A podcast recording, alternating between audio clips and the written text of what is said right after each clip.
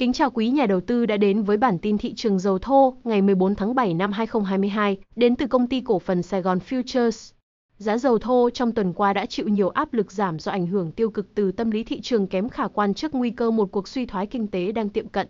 Việc các nền kinh tế lớn trên thế giới liên tục công bố các con số lạm phát kỷ lục mà đi kèm với nó là các chính sách tiền tệ nhằm kiềm hãm nền kinh tế, cùng với lockdown leo thang ở Trung Quốc đều đã tạo áp lực giảm cho dầu thô.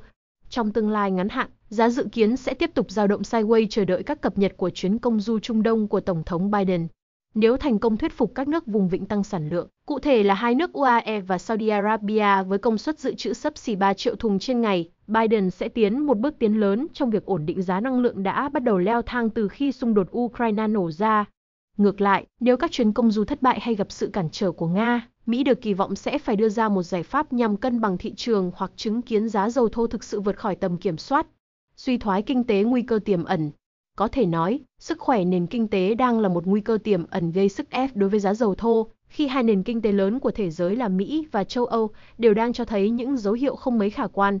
Lạm phát đã tiếp tục vượt qua những kỷ lục được đặt ra trước đây vào tháng 6, với giá tiêu dùng ở Mỹ tăng 9.1% so với cùng kỳ năm ngoái, theo dữ liệu mới công bố hôm thứ Tư của Cục Thống kê Lao động. Đây là mức cao nhất trong hơn 40 năm, cao hơn kỳ vọng của thị trường là 8.8% và cao hơn con số 8.6% của tháng 5. Tuy nhiên, việc giá năng lượng đã liên tục giảm trong vòng 30 ngày trở lại đây, với giá xăng tại cái trạm bơm thương mại ghi nhận mức giảm 40 cents trên gallon kể từ giữa tháng 6, và việc giá dầu thô sụt giảm xuống dưới đô la 100 vẫn chưa được phản ánh vào chỉ số CPI tháng 6. Nói cách khác, kỳ vọng rằng CPI tháng 7 sẽ cho thấy con số khả quan hơn, đánh dấu những dấu hiệu tích cực đầu tiên của nỗ lực kiềm chế lạm phát ở Mỹ. Loại bỏ chi phí thực phẩm và năng lượng, giá CPI lõi tháng 6 tính trên tháng đã tăng 0.7% và tăng 5.9% tính trên năm. Cục Dự trữ Liên bang đặc biệt chú ý đến dữ liệu cốt lõi đó khi đánh giá các xu hướng lạm phát trong tương lai, và những con số mới nhất có thể cho phép ngân hàng trung ương bật đèn xanh để tiếp tục với một loạt các đợt tăng lãi suất tích cực nhằm hạ nhiệt nền kinh tế và hạ giá cao hơn. Fed được cho là sẽ tăng lãi suất chuẩn lên 75 đến 100 điểm cơ bản tại cuộc họp hoạch định chính sách tiền tệ tiếp theo vào ngày 26, 27 tháng 7. Tuy nhiên, một chính sách mạnh tay với mức tăng 100 điểm cơ bản sẽ làm tăng cao rủi ro gây ra suy thoái kinh tế, vốn đang ảnh hưởng tiêu cực đến tâm lý thị trường trong hơn một tháng qua. Sau khi chỉ số CPI Mỹ tháng 6 được công bố, chênh lệch lợi tức trái phiếu chính phủ Mỹ kỳ hạn 10 năm so với kỳ hạn 2 năm đã giảm xuống mức âm 22 điểm cơ bản, mức âm lớn nhất kể từ những năm 2000. Khi chênh lệch này giảm thấp hay thậm chí đạt mức âm, điều đó có nghĩa là triển vọng nền kinh tế trong tương lai gần được cho là vô cùng kém khả quan, dẫn đến các nhà đầu tư quan ngại về rủi ro đầu tư vào trái phiếu kỳ hạn ngắn và làm tăng lợi tức của nó so với trái phiếu kỳ hạn dài hơn. Điều này phản ánh sự tiêu cực leo thang trong tâm lý các nhà đầu tư. Cùng lúc sau khi CPI đạt mức 9.6%, đồng euro đã giảm xuống dưới mức 1 USD. Đây là lần đầu tiên sau hai thập kỷ chứng kiến đồng euro rơi vào một trong những năm thấp nhất trong lịch sử, đặc biệt nếu cú sốc giá năng lượng gây ra bởi cuộc xung đột Ukraine đẩy khối này vào một cuộc khủng hoảng kinh tế kéo dài. Mức giảm 11.8% tính đến thời điểm hiện tại của đồng tiền này diễn ra sau khi khí tự nhiên chảy qua đường ống Nord Stream 1 của Nga đóng cửa trong 10 ngày để bảo trì. Nếu Nga kéo dài thời gian ngừng hoạt động, sẽ dẫn tới khủng hoảng năng lượng trên diện rộng ở châu Âu và làm đồng euro tiếp tục suy yếu hơn nữa. Các nhà phân tích dự báo việc ngừng hoàn toàn các dòng khí tự nhiên của Nga tới châu Âu có thể dẫn đến suy thoái khu vực EU và đồng euro có thể giảm thêm 10% nữa. Những dấu hiệu đầu tiên của sụt giảm nhu cầu tiêu thụ nhiên liệu thành phẩm theo dữ liệu công bố từ EIA cho tuần kết thúc ngày 24 tháng 6, trung bình động 4 tuần của sản lượng nhiên liệu thành phẩm tại Mỹ một thước đo cho nhu cầu tiêu thụ dầu thô đã sụt giảm âm 1.23% so với tuần trước đó và giảm âm 4.15% so với cùng thời điểm năm ngoái.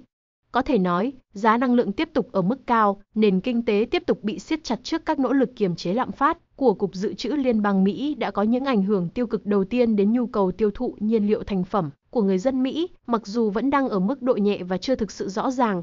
Ngoài ra, việc đồng USD liên tục mạnh lên cũng sẽ có ảnh hưởng tiêu cực lên nhu cầu quốc tế đối với dầu thô Mỹ, làm sản phẩm này trở nên kém cạnh tranh sẽ đóng vai trò là một yếu tố tạo sức ép tiêu cực lên giá dầu thô. Ngoài ra, theo số liệu được công bố, tồn kho dầu thô thương mại đã tăng 3.25 triệu thùng trong tuần tính đến ngày 8 tháng 7, tương đương với mức tăng 0.7% so với tuần kết thúc 1 trên 7, tuy nhiên vẫn thấp hơn 2.4% so với cùng kỳ năm ngoái.